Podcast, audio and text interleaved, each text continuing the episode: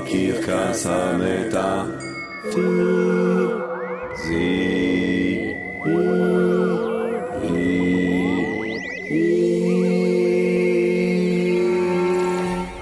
עם ג'רמי פוגל.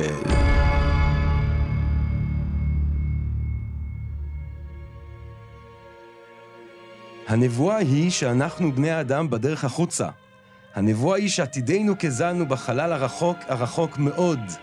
הנבואה היא שבחלל הרחוק מאוד מאוד, אט-אט, בעתיד שהוא כולו ללא כבידה, הצורך בעצמות ייעלם ואנו נהפוך, כפי שניבא ויליאם בורוז, לסוג של מדוזות. ואני שואל, איך יחוו נכדינו המדוזות את העולם? לאיזה מוזיקה הם יאזינו? מה יהיה רעיונותיהם? מה תהיה רוחניותם? התוכנית הזאת, גבירותיי ורבותיי, הקרקס המטאפיזי, לא מכוונת רק לבני אדם, אנושיים, אנושיים מדי כפי שהם כיום. התוכנית הזאת מופנית גם לנכדות של הנכדות של הנכדות של הנכדות של נכדותינו המדוזיות. גבירותיי ורבותיי, ברוכות וברוכים הבאים לקרקס המטאפיזי! גבירותיי ורבותיי, ברוכות וברוכים הבאים לקרקס המטאפיזי. תוכנית הלילה של הלילה הגדול מכולם. תוכנית הלילה של היקום.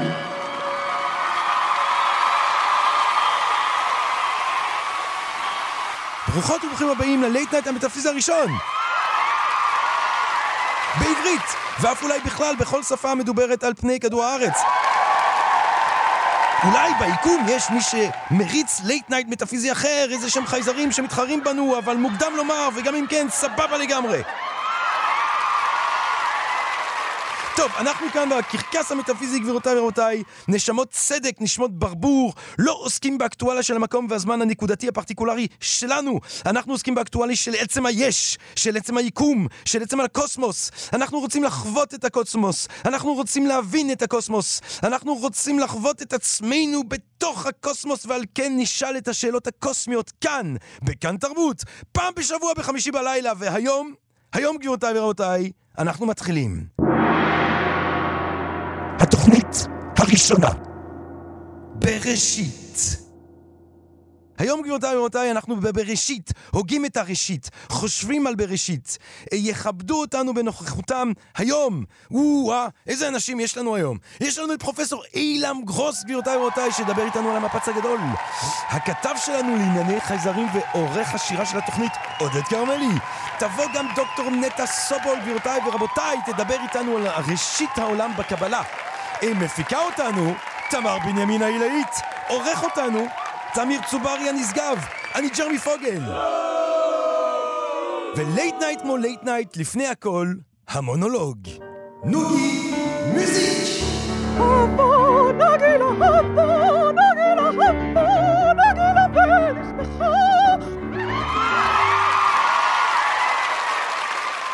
מכירים את הקטע הזה שאתם מרגישים שנזרקתם ליקום בלתי מוסבר, אינסופי, מבהיל, מלא בסכנות ואנו פה מדוכאים, חסרי כל יכולת למצוא משמעות ומזור? מי שמכיר את הקטע הזה ממש טוב, גבירותיי ורבותיי, הוא ארתור שופנאור! מת על הדחקות המדכאות של ארתור שופנאור, היום במונולוג, דחקות מדכאות של ארתור שופנאור!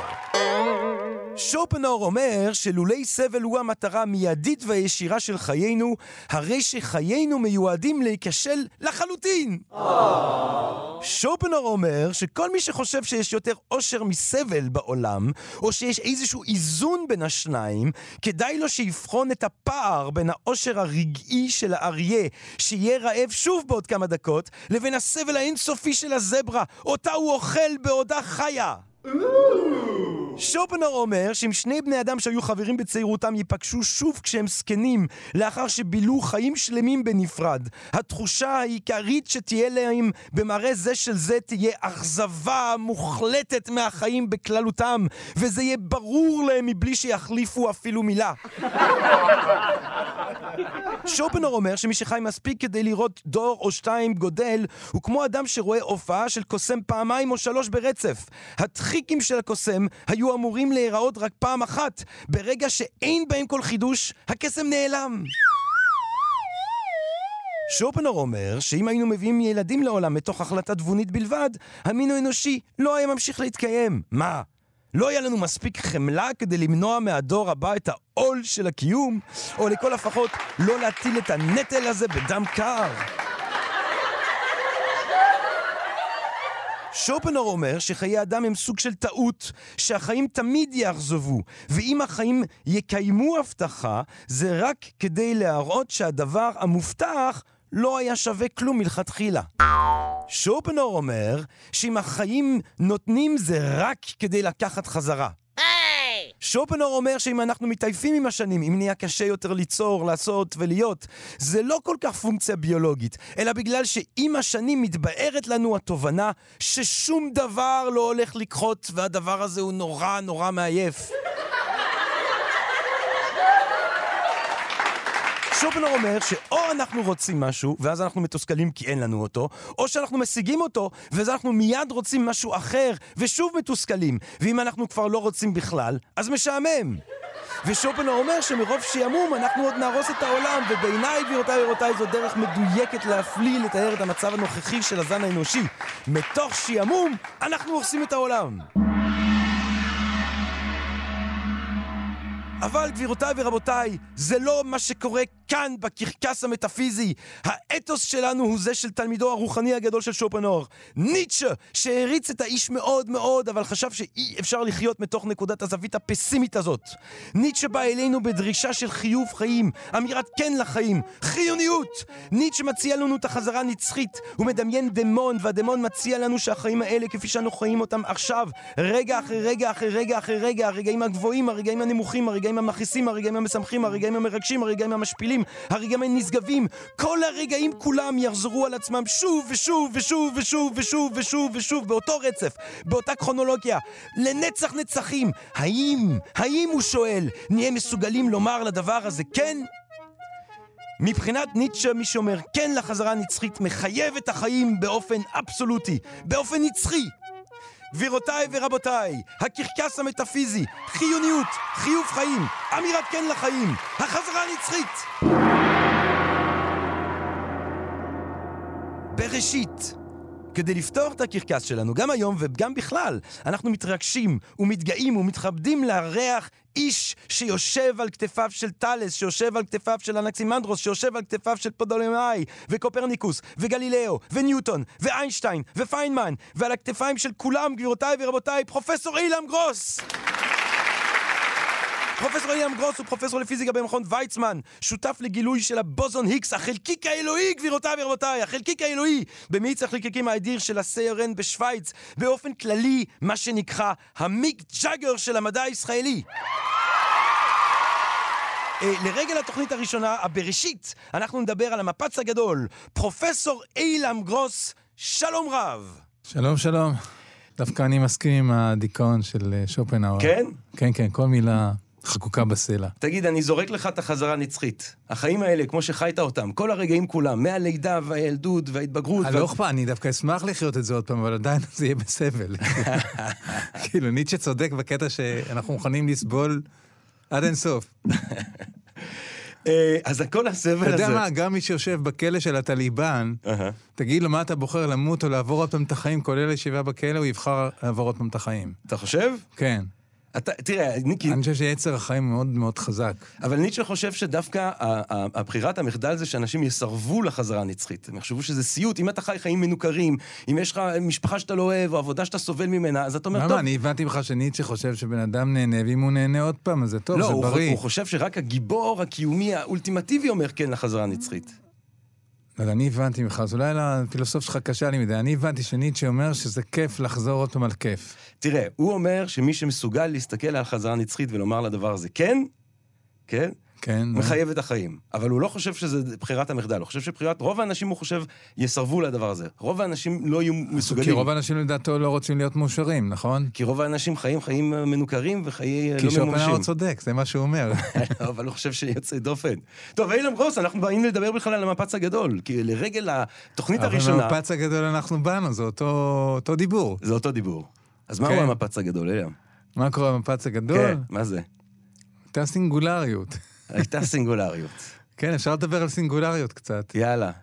אתה יודע, לאחרונה התקבל פרס הנובל בדיוק על ההוכחה שבאמת הייתה סינגולריות, שבכל חור שחור יש סינגולריות, שממנה גם נבע שהיקום שלנו התחיל מסינגולריות באיזשהו מקום. סינגולריות זה נקודה שצפיפות החומר בה היא אינסופית, וכל חוקי הפיזיקה לא מתקיימים, אנחנו לא יודעים מה קורה שם. מה שקורה, קורה. אתה יכול להגיד שזה המקום לכל המיסטיקה שלך בחלקיק שנייה של ההתחלה. לא ידוע, זה הסינגולריות, וזה חייב היה להתחיל בסינגולריות. ואחרי חלקיק אפסי של זמן, אה, פתאום נוצר יקום שמתפשט ומתפשט ומתפשט עד עצם היום הזה, מזה 14 ביליון שנה. ביליון, מיליארד זה אותו דבר, אנשים תמיד מתבלבלים. ביליון ומיליארד זה אותו דבר. ואם אני הבנתי נכון, בעצם, אה, קודם כל גילו שהיקום אה, מתרחב, כן. ואז בעצם ההיגיון הוא שאם אנחנו חוזרים אחורה בזמן, הוא מצטמצם ומצטמצם. וזה מצטמצם. הסינגולריות. וחוזר לסינגולריות. כן. ואם אני גם זוכר נכון, בכלל המונח הזה, המפץ הגדול, הוא בא אה, מתוך שיחה כמו שאנחנו נראים עכשיו, ברדיו. בדיוק על תוכנית כזאת, כמו שאתה עושה משם, זה בא, היה פרד הויל, אהה, שהיה לו תוכנית רדיו, והוא טבע בתוכנית הזאת המונח, המפץ הגדול, The Big Bang, Mm. שאולי התרגום יותר נכון בעברית היה הדפק הגדול, או משהו כזה, אהה. שהוא אמר שכל התיאוריה הזאת שהיקום מתרחב, הוא מאוד התנגד לה, הוא חשב שהיקום הוא steady state, קבוע, גם איינשטיין אגב חשב ככה, שהיקום הוא steady state, ואיינשטיין אפילו ניסה להילחם על העניין הזה של ה-steady state ולשנות את המשוואות שלו כדי שיהיה steady state, מצב יציב, ופרד הול פשוט התנגד לכל תיאוריה שאפשרה את הקיום של אה, אלוהים. Mm. כן? כי אם היקום התחיל מאיזה מקום, אז אתה יכול לשאול את השאלה, מה התחיל אותו? איך הוא Mm. התחיל? אז עדיף לחשוב על סטדי סטייט, על מצב שהוא כל הזמן אותו דבר. Mm. ואז פרד הויל טבע את המונח הדפק הגדול, the big bang, כמו שסופרמן נותן אגרוף, ורואים בקומיקס תמיד bang, Mm. אז זה ה big bang, כאילו הוא צחק, המפץ הגדול זה קומיקס, Mm. זה בדיחה, Mm. פרד הויל. ואני חושב אגב, ש... היה לו המון כוח לפרד הויל בגלל התוכנית רדיו הזאת. רדיו אז היה אה, יותר חזק מהטלוויזיה היום, אוקיי? אז, בתקופות או האלה. מהאינטרנט. ברור. כן. עכשיו, שנייה, אם אני, אם אני, אה, כי אני חושב שהדבר שקשה לנו להפנים, אנחנו אנשים מהשורה, כן? אנחנו שלא זכינו להיות אה, שותפים לגילוי המזהיר של הבוזון היגס, אה, קשה לנו לדמיין פשוט שכל החומר שמתקיים ביקום הענק הזה, כן? אה, מצטמצם לכדי נקודה שהגודל שלה הוא... הוא... אפס. אפס? אפס, אנחנו לא מסוגלים לאמוד אותו, הוא פשוט אפס. לכל מובן פרקטי הוא אפס. Mm. צפיפות חומר אינסופית. קח את כל היקום, כווץ לצפיפות חומר אינסופית, זו הייתה ההתחלה. ובנקודת האפס הזאת, בנק, כן. ב, ב, ב, בנקודה הסינגולרית הזאת, אה, אני צריך לדמיין את כל מה שמרכיב את היקום. לא, אתה צריך לדמיין אנרגיה בסך הכל. Mm, אנרגיה הופכת לחומר. mm, חומר זה בעצם סוג של מניפסטיישן, איך אומרים בעברית מניפסטיישן? ההגשמה, התג- התגשמות. התגשמות. חומר זה התגשמות של אנרגיה. Mm, זה בעצם, אה, בוא נגיד, מין צורה של אנרגיה. mm. form of energy. אז אנחנו בעצם מתחילים, נקודת הראשית היא אנרגיה. נקודת הראשית היא אנרגיה, Mm. לגמרי.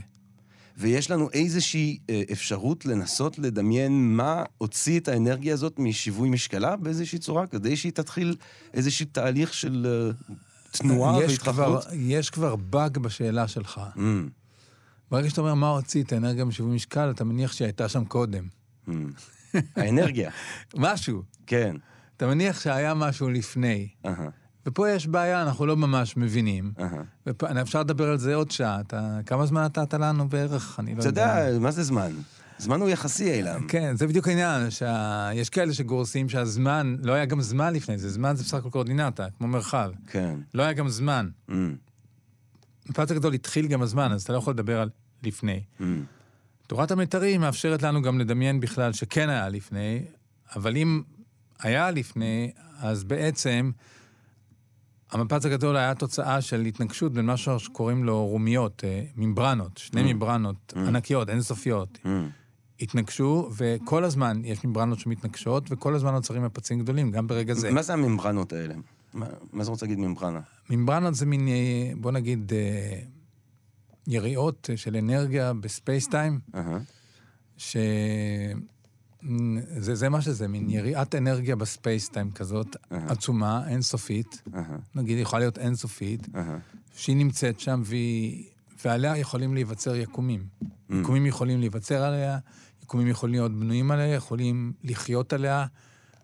הממברנה היא כמובן לא חד-ממדית, אתה מדמיין משהו דו-ממדי, היא לאו דווקא דו-ממדית, הממברנה יכולה להיות שלוש, ארבע, חמש ממדי, כן? חמש ממדית הממברנה יכולה להיות.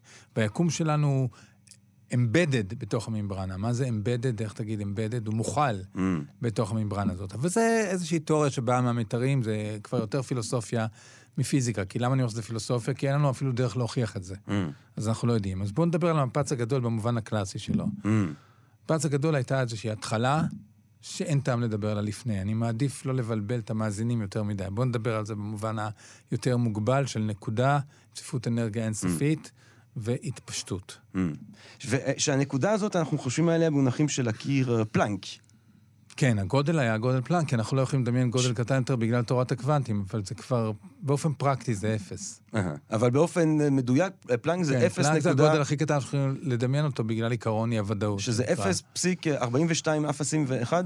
אה, 10 מינוס 43. אה, שלוש. כן. אה, ומה מה- מה גילו אה, לאחרונה באמת שעל כך זכו אה, נובל? זאת אומרת...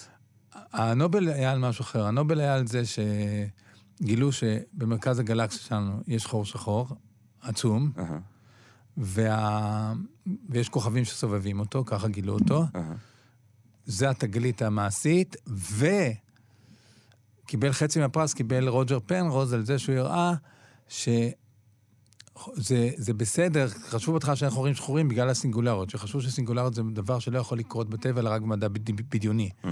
והוא הראה שזה לא משנה, כל גוף שקורס כתוצאה מהגרביטציה שלו עצמו, כוכב מייצר אנרגיה, ועל ידי כך הוא מחזיק את עצמו, אבל ברגע שנגמרת לו האנרגיה, הוא קורס. וכשהוא קורס, הוא יקרוס לתוך חור שחור, ולא משנה מה הצורה שלו. גם אם הוא לא אידיאלי וגם לא כלום, הוא יקרוס והוא יהפוך לחור שחור, שיהפוך לסינגולריות. לנקודה הזאת. והוא הראה שזה בסדר גם לדבר על מושג שאנחנו יודעים שאנחנו לא מבינים אותו בעצם. זאת אומרת שחורים שחורים מייצרים נקודות של סינגולריות? חורים שחורים בסופו של דבר אה, הופכים לסינגולריות. ש, אה, שבתורם הופכים אולי למפץ אה, גדול נוסף? לא, ממש לא.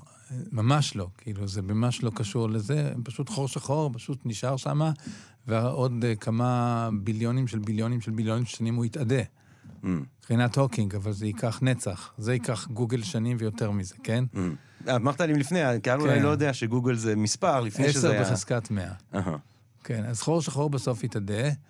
בדרך להיווצרות חור שחור, אנחנו יכולים בעצם לקבל, אה, בדרך להיווצרות חור שחור אפשר לקבל גם סופרנובה, התפוצצות גדולה, כן. בגלל שהחלקיקים שנבלעים בחור שחור יכולים להגיע למצב של חיכוך שיוצר בסוף איזו התפוצצות, אבל עדיין החומר שם ימשיך לקרוס לכדי חור שחור. ואם היקום שלנו אה, מתחיל אה, במפץ הגדול, איך לפי המדע העדכני הוא מסתיים?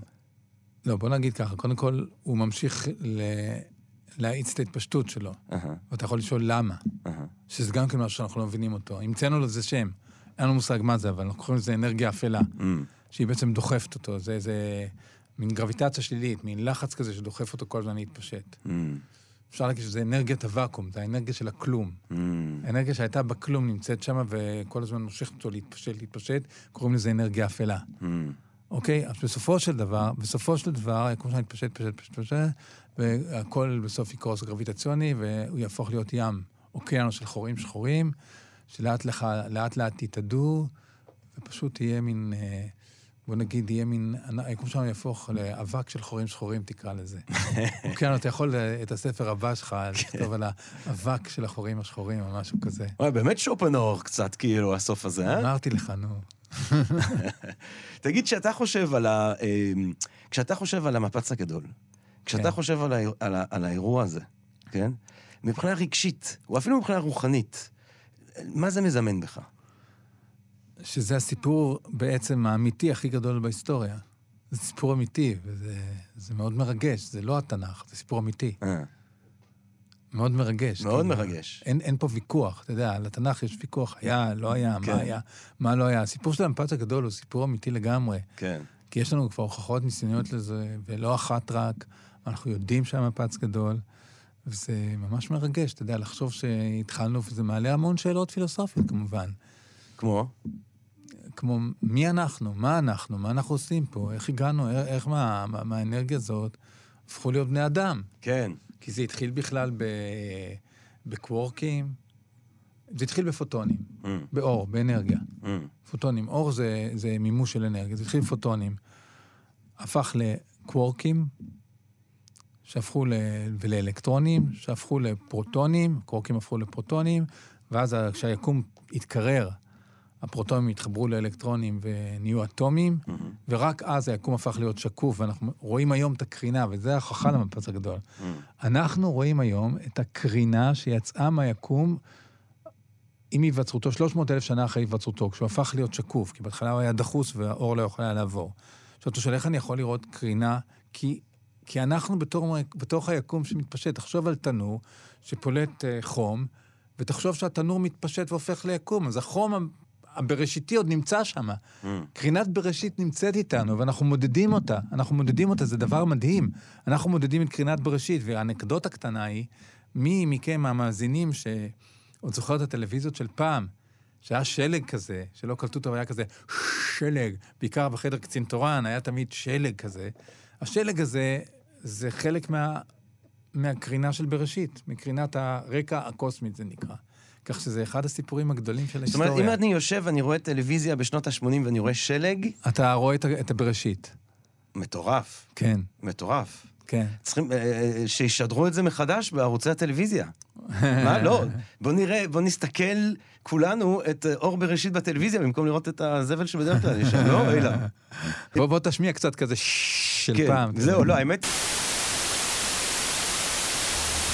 כתבנו לענייני חייזרים, עורך השירה של התוכנית, עודד כרמלי, כרמלי. אה, אנחנו עכשיו בפינה שהיא עוסקת בשאלה שאני חושב, עוד, עוד מהשאלות הפילוסופיות שציינת, אה, לא שאלה פילוסופית בעצם, היא שאלה מדעית, כן? איפה הם? איפה החייזרים? זאת אומרת, איך זה שתופעת החיים התבונית אה, אה, מתקיימת רק פעם אחת בתוך כל האינסוף הזה, כן? זה לא סביר להניח, ועל כן כאן בקרקס המטאפיזי אה, יש לנו כתב שהוא כתב לענייני חייזרים ושירה. זה אה, קצת כמו השר לענייני החינוך ומים, זה איזשהו סוג של שילוב. שלום ג'רמי. אז אנחנו מדברים, גבירותיי ורבותיי, עם המשורר, העורך, הפובליציסט ואיש החייזרים, עודד כרמלי. אנחנו יושבים פה עם אה, פרופסור אילם גרוס, שמתאר לנו ייקום של אנרגיה שמתפוצץ, איזשהו סוג של ריק, ואנחנו בלחץ. איפה הם? איפה החייזרים כרמלי? איפה הם? עוד, אנחנו לא יודעים, עוד לא מצאנו ראייה אחת לחייזרים בכלל, וזאת שאלה חשובה. כלומר, חשוב לי, אתה יודע, אנשים אומרים שחטפו אותם אה, חייזרים וערכו בהם ניסויים, כל מיני, בדרך כלל במקומות מוצנעים משום מה, משום מה זה מעניין חייזרים. אני לא יודע, אני רק אומר, זה כאילו חשוב, זה כל כך חשוב. זה לא דעות קונספירציה על זיוף אה, בבחירות בארצות הברית. כאילו, טראמפ או ביידן, זה לא השאלה החשובה ביותר.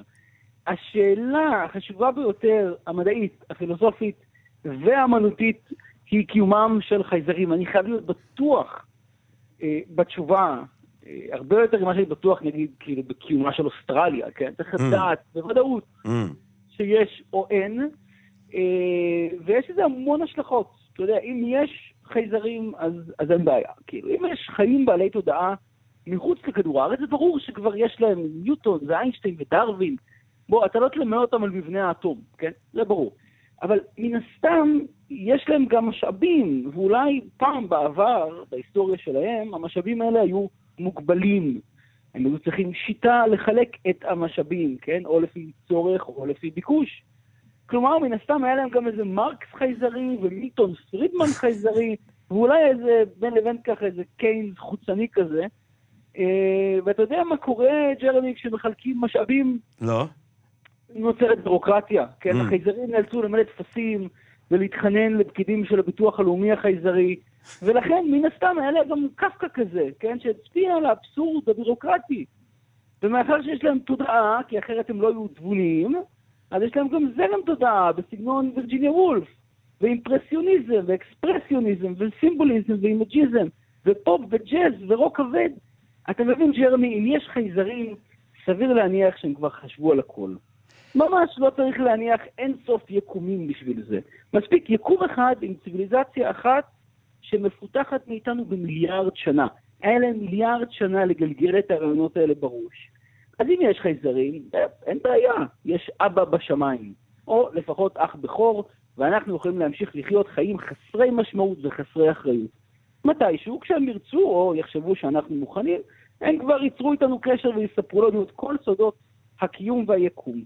ואפילו אם הם לעולם לא ייצרו קשר, כי מי רוצה לדבר איתנו, ולעולם לא יספרו לנו את כל הסודות, לפחות אנחנו נדע שיש שם מישהו, שיש פתרון, מישהו יודע. אבל אם אין חייזרים, ג'רמי, פירושו של דבר, שכל ההרפתקה הגדולה ששמה מרחב זמן וקיום במרחב ובזמן נופלת על כתפינו.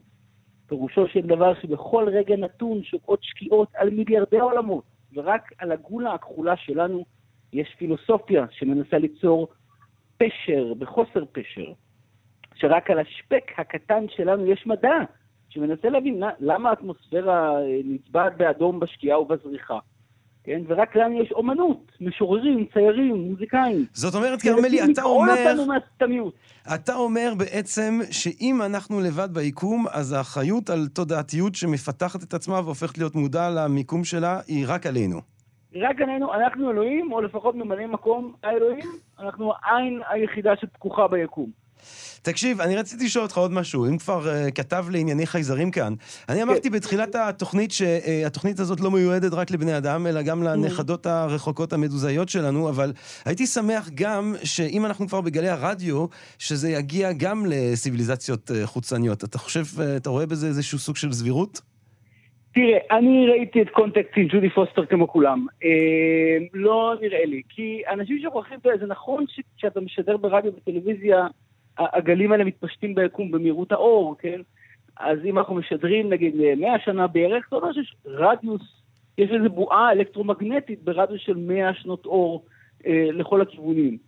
אה, ויש שם מן הסתם מאות מערכות כוכבים, אם לא יותר, ברדיוס הזה. אבל כי צריך לזכור שהאות נחלש עם המרחק בריבוע, אה, לכן צריך לבנות כאילו וואחד אה, טלסקופ רדיו בצד שני כדי לפענח את האות אה, אבל אתה יודע, כאילו, גם, זאת אומרת, למה שמישהו יטרח לבנות מקלט בסדר גודל של כוכב לכת קטן כדי להצליח להקשיב לתחום שלך, ג'רמי?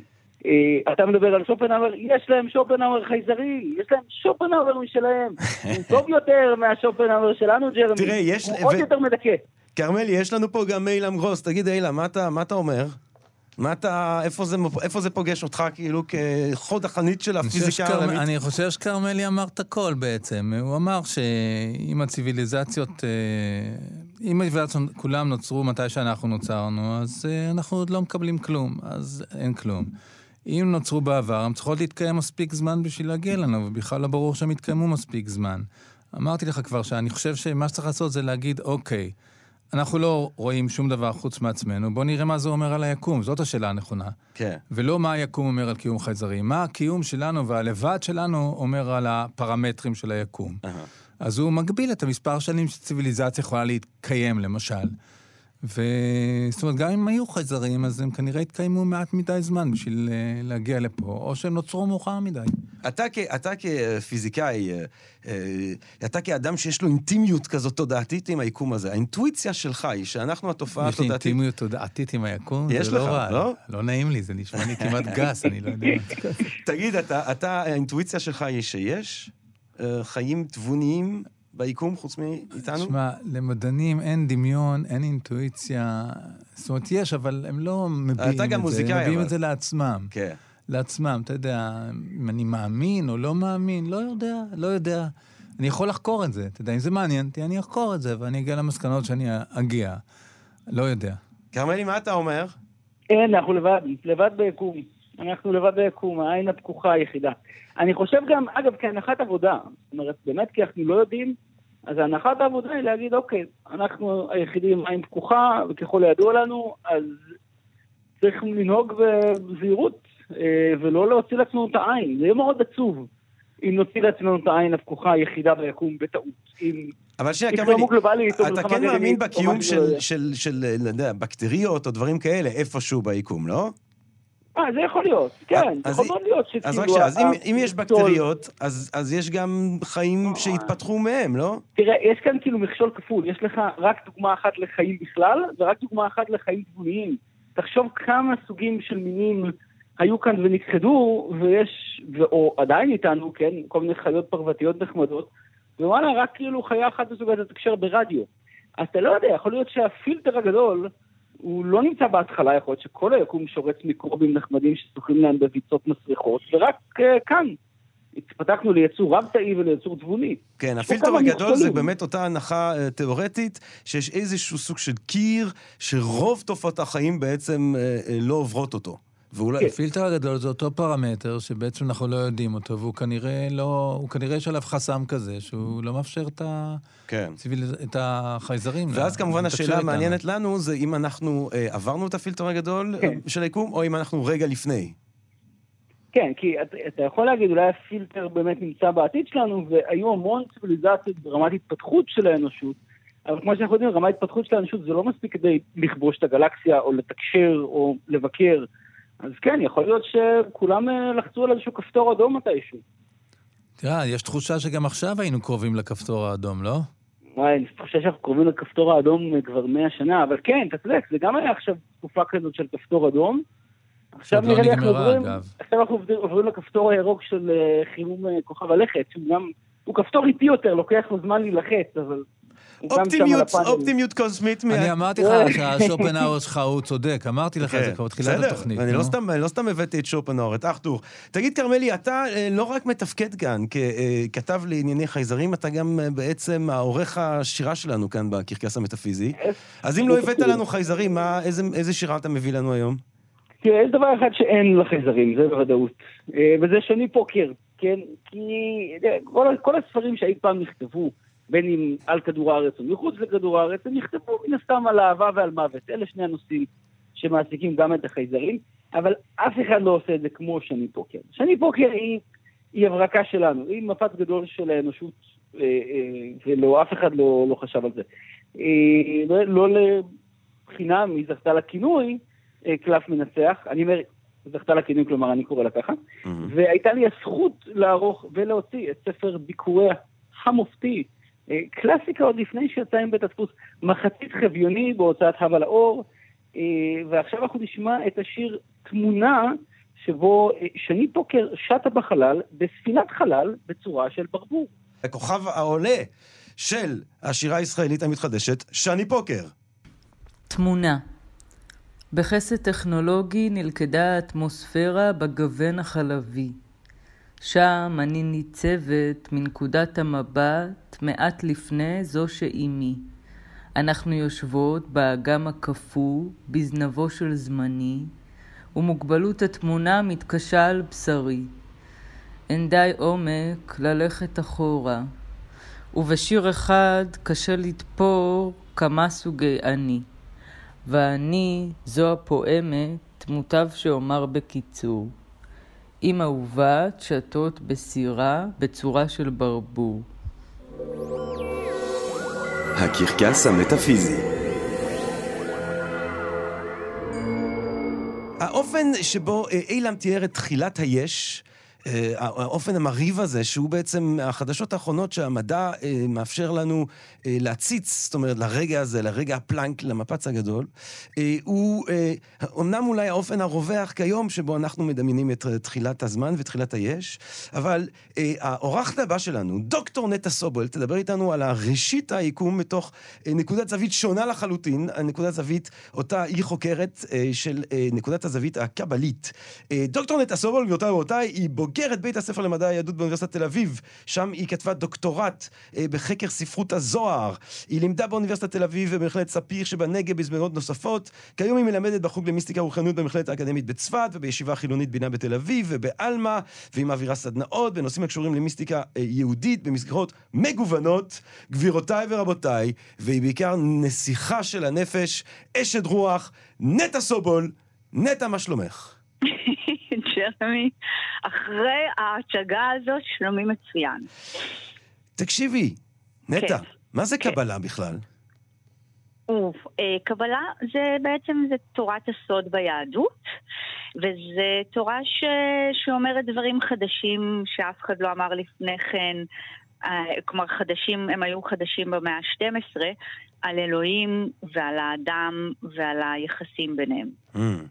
וכשאת אומרת מאה ה-12 זה כי באמת לפי אה, המחקר, אה, שמה אה, בעצם הספרות הזאת נכתבת, למרות שהיא מתיימרת להיות עתיקה יותר. נכון, נכון. Uh-huh. מדויק. אה, ואיך מדמיינים אז בספרות הקבלה את אה, תחילת, ה, תחילת היקום? Mm. אז זה, אני, אני אתן לזוהר להגיד את זה, אני לא הייתי יכולה להגיד את זה בצורה יותר מדויקת, Uh-huh. ואני מזהירה מראש שזה יכול להישמע כמו שיר סתום, Uh-huh. וגם אני מתנצלת מראש שזה בתרגום לעברית, כי הזוהר נכתב במקור בארמית. Uh-huh. אבל זה תרגום של uh, מתרגמים מוסמכים. Uh-huh. של ישעיהו תשבי ופנחס לחובר מתוך משנת הזוהר. אז שאני אקרא לך קצת את זה? בטח. אז מה שהם אומרים, הם לוקחים את המילה בראשית, ואומרים כזה דבר. בראש דבר המלך גלף גילופים בתואר העליון. שביב של כדרות יצא בתוך הסתום שבסתום מסוד אין סוף. עד בתוך גולם נעוץ בטבעת, לא לבן ולא שחור ולא אדום ולא ירוק, ללא גוון כלל. כשמדד בקו המידה, עשה גוונים להאיר. בתוך השביב, לפני ולפנים, יצא מעיין אחד שממנו נצטבעו הגוונים למטה, והוא סתום בסתומות של סוד אין סוף. Hmm. הוא בקע ולא בקע את האוויר שלו, לא נודע כלל, עד שמתוך דוחק בקיעתו האירה נקודה אחת סתומה עליונה. מעבר לנקודה זו לא נודע כלום, ולפיכך היא נקראת ראשית. מאמר ראשון לכל. נטע סובול, גבירותיי ורבותיי, מקריאה לנו מהזוהר. אבל עכשיו את גם צריכה להסביר לנו, כי... אני אסביר. עד כמה שאני יכולה להסביר את הדבר הזה. זאת אומרת, קודם כל הוא מדבר על, על, על הראשית של הראשית, הוא מדבר בעצם על מה שקורה לפני שבכלל יש מאמר, Mm, לפני שיש דיבור. mm, הגילופים האלה שהוא מדבר עליהם בתואר העליון, הוא מדבר על איזה, על איזה מצב שבו בעצם התואר העליון זה האינסוף. mm. זה המקום שאין בו עדיין כלום. ויש פה איזה משהו שהוא לא אומר לנו מי הוא בכלל, שמגלף איזה גילופים בתוך התואר הזה. ש, ש... יש שם איזה, איזושהי תנועה, ויש איזה שביב של כדרות, זה מושג נורא יפה בארמית, הוא נקרא בוצינה דה קרדינוטה. Mm. וזה אור נחשך, זה כאילו אור שמרוב שהוא מאיר הוא חשוך, ככה חלק מהפרשנים פירשו את זה. Mm. והאור הזה יוצא, פשוט בוקע Mm. מתוך אינסוף, ומתחיל בעצם לזוז שם, מתחיל לעשות שם איזו תנועה, והוא בעצם מתאר איזו תנועה של, של מין, אה, של הניצוץ הזה, איזה ניצוץ ראשוני בתוך האינסוף הזה, שבעצם מתחיל לזוז, והתנועה שלו היא בעצם, היא, היא מה שמייצר את הכביכול מידות בתוך האוויר הזה, בתוך האינסוף.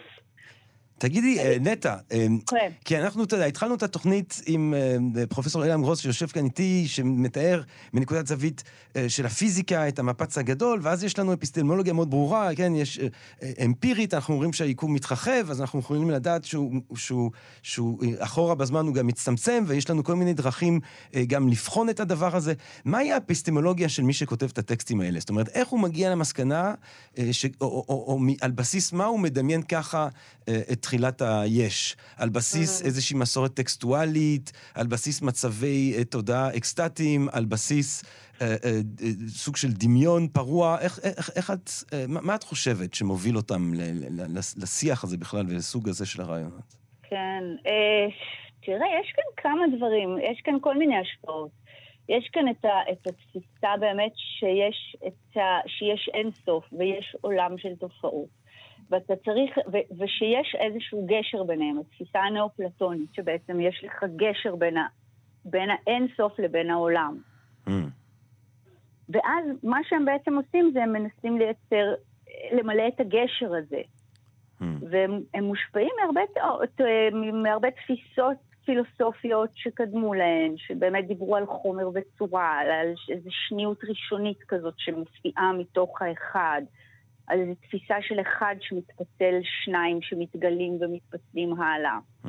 אז זה, זה בתוך התפיסות האלה, אבל עדיין בתוך התפיסות האלה לדבר, השפה שלהם היא באמת נורא נורא מיוחדת של, של הזוהר. Mm. כלומר, כי, כי כן היא, היא נשענת על התפיסות, על הנאופלטוניות, על התפיסות של חומר וצורה ושניות ואיזה אה, באמת התפשטות מתוך אינסוף אל העולם.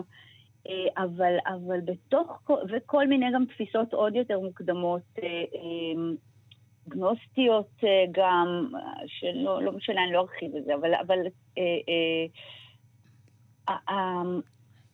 הצירוף שהם עושים בין, בין השפה לבין תמונה ואיך, לבין איזה סיפור שהם מספרים, הישויות שבהן הם מאכלסים את המרחב הזה, זה מאוד ייחודי, אני חושבת.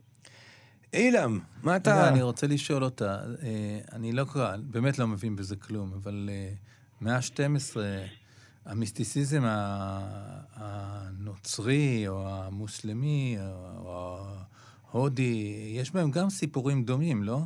נכון, נכון, נכון. בהחלט, זה, זה, זאת אומרת, אז מי היה הראשון? אנחנו לא יודעים. אבל, ומה, אבל, אבל אמרת משהו, אני רוצה, אני רוצה לשאול אותך... משהו מאוד מעניין, שאני חייב להעיר עליו no. משהו. ב... היא אמרה שהאור היה חושך, נכון? כן. אז בגישה של היום, אני הייתי אומר שאולי, אתה יודע, הייתה הסינגולרית הזאת, היה בעצם חור שחור, אתה לא רואה. כן. עד שזה לא נפתח קצת ו... אבל נכון, באמת, מה אנחנו עושים עם קווי הדמיון האלה, בין הדמיון הקבלי לבין המדע? נהנים מהם, כמו שירה. כן, זה מקריות. זה מקריות מוחלטת, מה זאת אומרת? ברור, כי זה פרשנות. אתה נותן לזה איזה פרשנות שאתה רוצה, אין לזה שום קשר. מעניין, אבל אתם לא חושבים שהייתה להם שם איזו אינטואיציה בכל זאת, שהם הבינו באמת, כאילו, איך הם, איך הם חשבו באמת על הדברים האלה, ואיך הם, אה, זאת אומרת, מעבר, נכון, כן. יש להם את המדע שלהם, את ה... אולי החומר שבנו, אילם, אולי החומר שבנו, יש לו מעין אה, רושם של ראשיתו. אולי החומר שבנו הוא זוכר באיזושהי צורה את המפץ הגדול. מה שאני אתן לזכות הגישות הקבליסטיות זה שהם קולטים שבראשית היה אור. Mm. כי באמת mm. הכל התחיל מאנרגיה ומאור, ואני לא רואה איך במאה ה-12 יכלו להגות את זה, אבל באחת המפגשים שלנו, ג'רמי, דיברנו על זה שבשנת 500 לפני הספירה כבר נכון. דיברו על אטומים, שזה גם כן אינטואיציה נכון. פסיכית, אתה נכון. יודע. נכון. אז חייב להתחיל באיזה מקום. אז באמת הכל התחיל מאור, וזה מאוד יפה שהם נכון. דיברו על זה. לא כל כך יודע מאיפה היה להם את ההשראה הזאת. נטע, איזה מחשבה על האור של המקובלים? אה, אה, אני מנסה, יש, טוב, יש את התפיסות, אבל זה תפיסות, התפיסות הנאו-פלטוניות באמת שאלוהים הוא, הוא אור אינסופי, ואז האור הזה שופע ומתוכו יוצאים כל הדברים, וככל שמתרחקים ממנו, מהמקור, אז בעצם האור הולך ופוחת. Mm. אבל כאן זה איזה משחק באמת אחר עם האור. כן מתחילות להתפתח תפיסות אופטיות גם בתקופה הזאת של... והם כן מתחילים לעבוד עם אור, אבל אני לא יודעת באמת, אני לא יודעת... אה, כן, זה נכון. אה, כבר במאה העשירית, 11, אני לא יודע מתי היה אל-חייתם, אני לא זוכר מתי זה היה, אבל אה, אפשר לבדוק את זה. אבל כן. זה נכון שכבר דיברו על אור והתעסקו באור. מעניין העניין הזה עם אינטואיציות. אה, אה, אם זה מדעיות או אם מיסטיות שבסוף, אה, או אינטואיציות מיסטיות שמקבלות איזשהו סוג של תקפות מדעית אחר כך.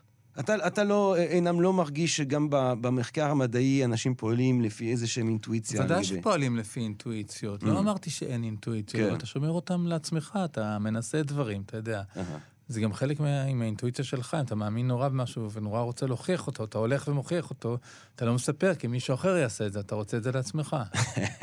אולי בעצם הזוהר זה אה, מנוסקריפט של מדען שלא רצה שאחרים יבינו את מה שהוא מנסה לחפש? דוקטור נטע סובול, את אה, תבואי לספר לנו עוד סודות אה, כשאנחנו נעשה תוכניות נוספות כאן של הקרקס המטאפיזי? תודה רבה רבה רבה רבה לך. תודה לכם.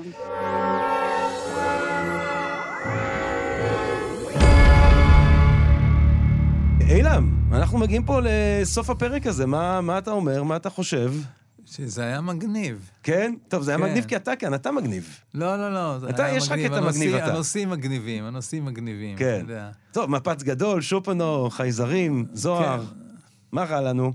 כן, אפשר להמשיך בכיוון, זה יפה. כי אתה יודע, אנחנו... אבל למה הקרקס המטאפיזי? אולי תסביר לנו מה זה מטאפיזי ולמה הקרקס המטאפיזי? תראה. מאיפה בא השם הזה, חוץ מהפלצנות שיש בך תמיד, אבל מה... מה זה הקרקס מטאפיזי, אתה יודע, שבא, המטאפיזי? אתה יודע ש, שהמונח מטאפיזי הוא בכלל אה, בא מזה שהספר שבו, אה, אה, זה הספר אחרי הפיזיקה. אריסטו כתב ספרים, יש לו ספר שקוראים לו פיזיקה ויש לו ספר שקוראים לו מטאפיזיקה. הוא בא אחרי הספר על הפיזיקה? פשוט זה הספר שבא אחר כך. אבל ש... אריסטו בעצם את המונח פיזיקה, נכון? והוא טבע את... זה נכון? זה נכון? אני, אני חייב לי לחזור אליך וזה, אני חושב שהוא היה קיים עוד לפניו. אה, כי אה, פיזיוס זה טבע, אז כאילו אה, פיזיקה זה חקר הטבע. חקר הטבע ומטאפיזיקה זה מעל, נכון? זה מעל הטבע, אבל, מעל אבל, הטבע. אבל, אבל אצל אריסטו לא היה בעצם הבדל עקרוני. אתה מבין? לחקור את הטבע ולחקור את מה שאנחנו תופסים כמעל הטבע, זה החקר של בעצם אותו כי, דבר. צר, כי צריך להבין שבטבע יש איזו חוקיות שנותנת בנוסחאות, וזה הם עוד לא הבינו אז. נכון. הם עוד לא הבינו שיש פה איזו חוקיות שאפשר לרשום אותה, אני חושב. יש הרבה דברים אה, שהם לא לא, הבינו. למטאפיזיקה אבל יש הרבה אין דברים שפה- שאנחנו לא רגע, מבינים אני מהם. רוצה להגיד משהו. אה. למטאפיזיקה אין שפה כמו המתמטיקה, שהיא השפה של הפיזיקה. כן. אין שפה למטאפיזיקה. אולי מה שמבדיל בין הפיזיקה למטאפיזיקה זה הקיום של שפה. מעניין. פרופסור אילם גרוס, גבירותיי ורבותיי. אה, טוב, זה היה הקרקס המטאפיזי, ולנו יש פה עוד. אה, אה, יש לנו כאן מסורת בקרקס המטאפיזי. אנחנו מסיימים תמיד גבוה, תמיד בנשגב, תמיד בעילאי, ושום דבר לא נשגב גבוה ועילאי כמו השירים של משורר המשוררים יואב יהובה עזרא. גבירותיי ורבותיי, לסיום התוכנית, רק בריאות שלכם, רק אהבה רבה, נשתמע, ואנחנו משאירים אתכם עם יואב עזרא, פסוקו של יום. פסוקו של יום, המשורר יואב עזרא. הדימוי האולטימטיבי. זה מאוד דומה לכלום, אבל זה נורא יפה.